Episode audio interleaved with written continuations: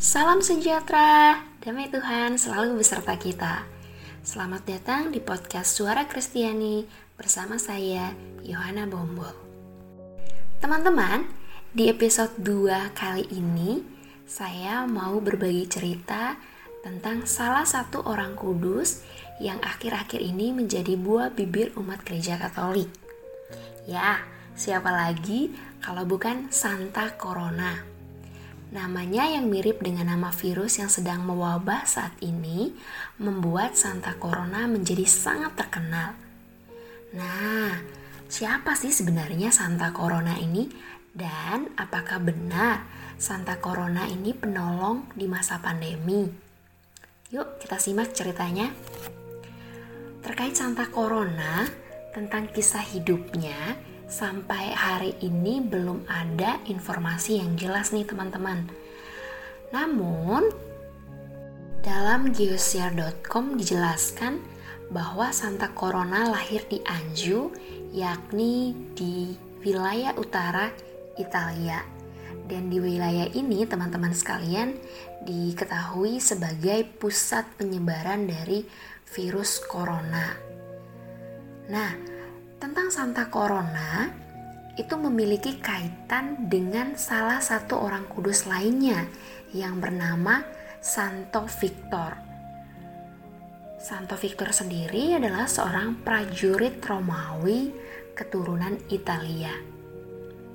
Nah, suatu ketika Santo Victor ditahan dan diperhadapkan di sidang antik kekristenan. Saat itu, ada kebijakan anti-Kristen di Kekaisaran Romawi. Kaisar yang berkuasa mengeluarkan serangkaian maklumat yang mencabut hak hukum umat Kristen. Ia meminta agar mereka mengikuti praktik-praktik paganisme. Kaum klerus diperintahkan untuk mempersembahkan kurban kepada para dewa dan dewi Romawi. Ya, kita ketahui ya bahwa paganisme itu sendiri merupakan salah satu praktik menyembah berhala. Nah, kaum klerus ini merupakan kaum tertabis dan menerima sakramen imamat. Kaisar yang saat itu berkuasa bernama Marcus Aurelius. Kaisar ini sendiri sangat benci terhadap umat Kristen pada masa itu. Dan si Santo Victor, beliau adalah seorang prajurit yang sangat taat pada imannya. Ketaatan ini dibuktikan ketika dirinya ditangkap dan disidangkan di hadapan Sebastian Sebastian adalah hakim yang bertugas saat itu dan hakim yang sangat bengis dan sangat membenci orang Kristen. Tetapi Victor, Santo Victor ini tidak merasa takut sedikit pun dengan desakan agar ia melepaskan imannya. Sampai akhirnya Santo Victor diikat pada dua pilar dan dicambuk sampai kulitnya terlepas dari dagingnya. Ya bisa dibayangkan ya, apa penderitaan Santo Victor saat itu. Dia benar-benar tidak berdaya dan dia tidak mau melepaskan imannya, saking cintanya dengan Kristus. Jadi Santo Victor ini udah benar-benar selesai ya teman-teman dengan dirinya sendiri. Jadi dia sudah tidak peduli apa pun. Yang penting dia tetap menjadi kaisar dan pengikut Kristus. Nah, sudah diikat, dicambuk, dan sampai kulitnya terlepas. Sebastian, hakim itu teman-teman belum puas juga. Jadi dia belum puas dengan penderitaan yang dilihat dengan mata kepalanya sendiri dari Santo Victor. Dia pun memerintahkan untuk mencungkil dua biji mata Santo Victor.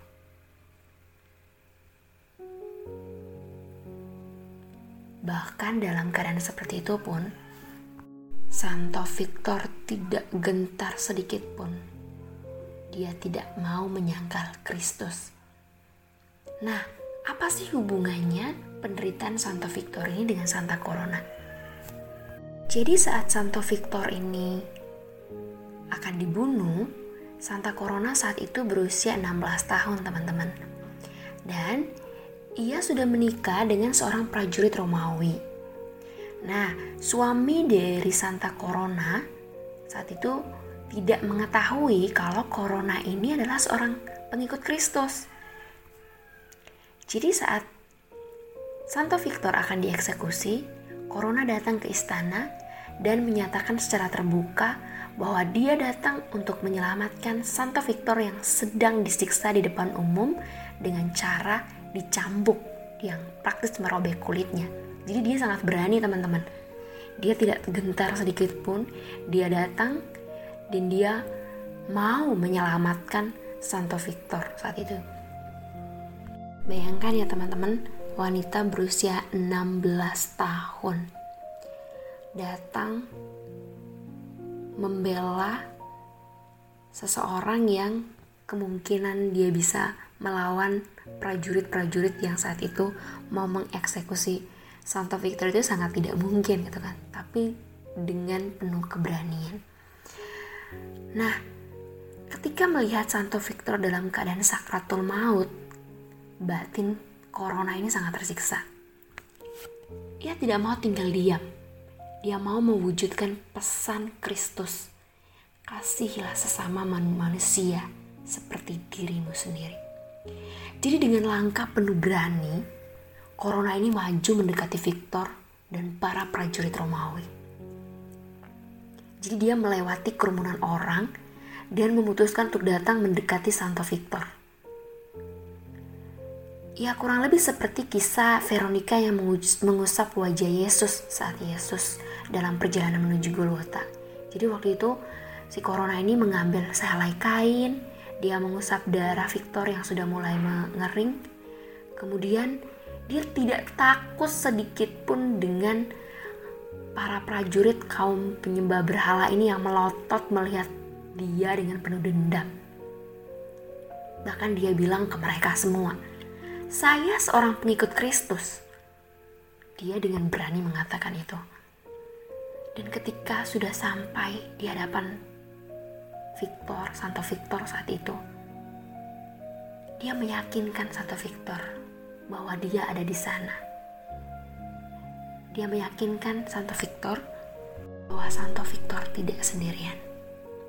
Nah, teman-teman, mendengar itu, Sebastian sebagai hakim yang bertugas saat itu sangat murka. Dia sangat marah bisa-bisanya ada seorang gadis berusia 16 tahun tidak menghargai otoritasnya. Saat itu juga dia memerintahkan untuk menangkap Santa Corona ini dan dimasukkan ke dalam penjara dan pastinya juga disiksa. Jadi waktu Corona masuk penjara, suaminya memutuskan untuk menikah lagi dengan wanita pagan atau salah satu dari wanita yang menyembah berhala juga.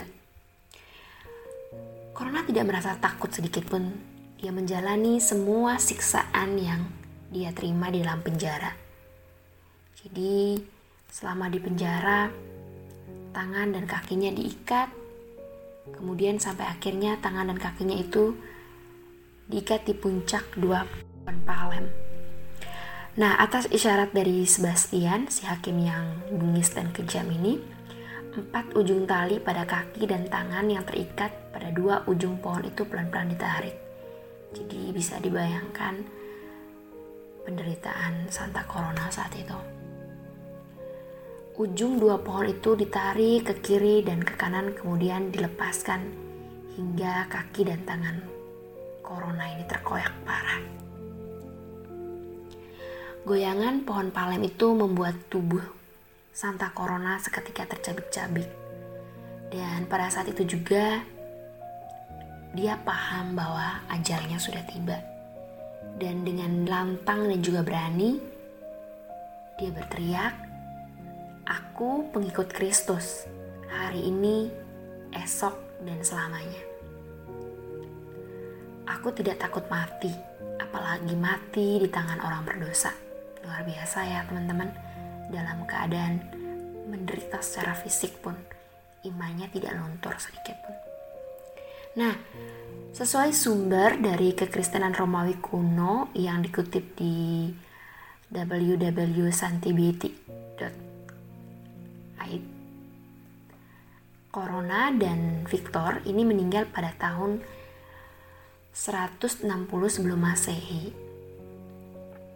Terkait tempat kemartiran mereka sampai saat ini masih menjadi perdebatan para ahli martirologi dan hagiografi.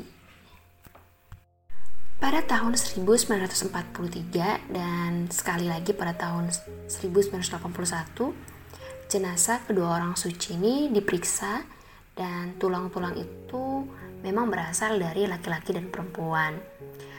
Dalam pemeriksaan tahun 1981, mereka menemukan serbuk sari cedar yang merupakan tanaman khas dari Selat Mediterania pada saat itu. Para arkeolog mengonfirmasi bahwa serbuk sari ini hanya ada di Suria dan Siprus. Ini terkait Eh, dengan penemuan dari uh, tulang-tulang Santa Corona dan juga Santo Victor.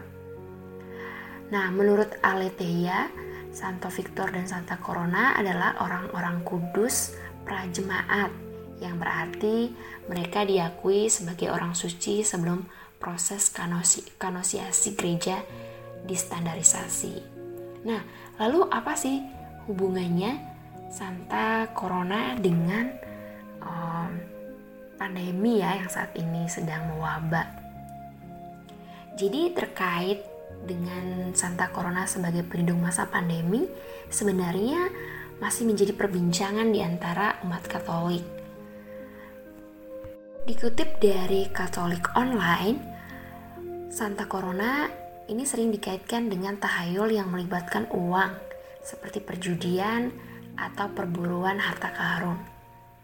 Tradisi lain menyatakan bahwa Santa Corona adalah pelindung penebang pohon karena dia mati saat ikat kedua kakinya di pohon ya. Seperti yang dikisahkan tadi. Tetapi menurut Johan Dillinger dalam bukunya yang berjudul Victor and Stephanie mengatakan bahwa Santa Corona ini dipercaya di wilayah gereja ortodoks Amerika sebagai pelindung bagi situasi epidemik atau pandemi tertentu. Nah, tulisan Yohanes ini mengacu pada praktik pagan zaman itu, di mana kepercayaan diarahkan kepada kekudusan dewa dan dewi. Bila suatu penyakit atau wabah menyerang orang-orang Kristen Romawi, maka keluarga Corona tampil untuk membantu. Nah, kemudian seorang uskup di Victoria Veneto yang bernama Monsignor Corrado Pizziolo dilansir dari CNA mengatakan gereja percaya bahwa Santa Corona adalah pribadi yang istimewa. Terlepas dari ragam perdebatan terkait dirinya, gereja mengakui kebajikan hidupnya sebagai pelindung pandemik. Tidak salah bila gereja mengakuinya sebagai pelindung orang-orang yang terkena virus COVID-19. Ya, jadi bagi kita orang Katolik, berdevosi kepada Santa dan Santo memang suatu tradisi ya ketika kita mengalami suatu kesulitan pada masa-masa tertentu. Nah, kita harus meyakini kepada siapa pun kita berdevosi selama doa dan permohonan kita itu tulus dari hati, pastinya Tuhan akan mendengarkan doa kita melalui perantaran Santa dan Santo. Nah, di masa sulit ini, kita juga bisa mengandalkan Santa Corona untuk menjadi perantara kita melewati masa pandemi ini.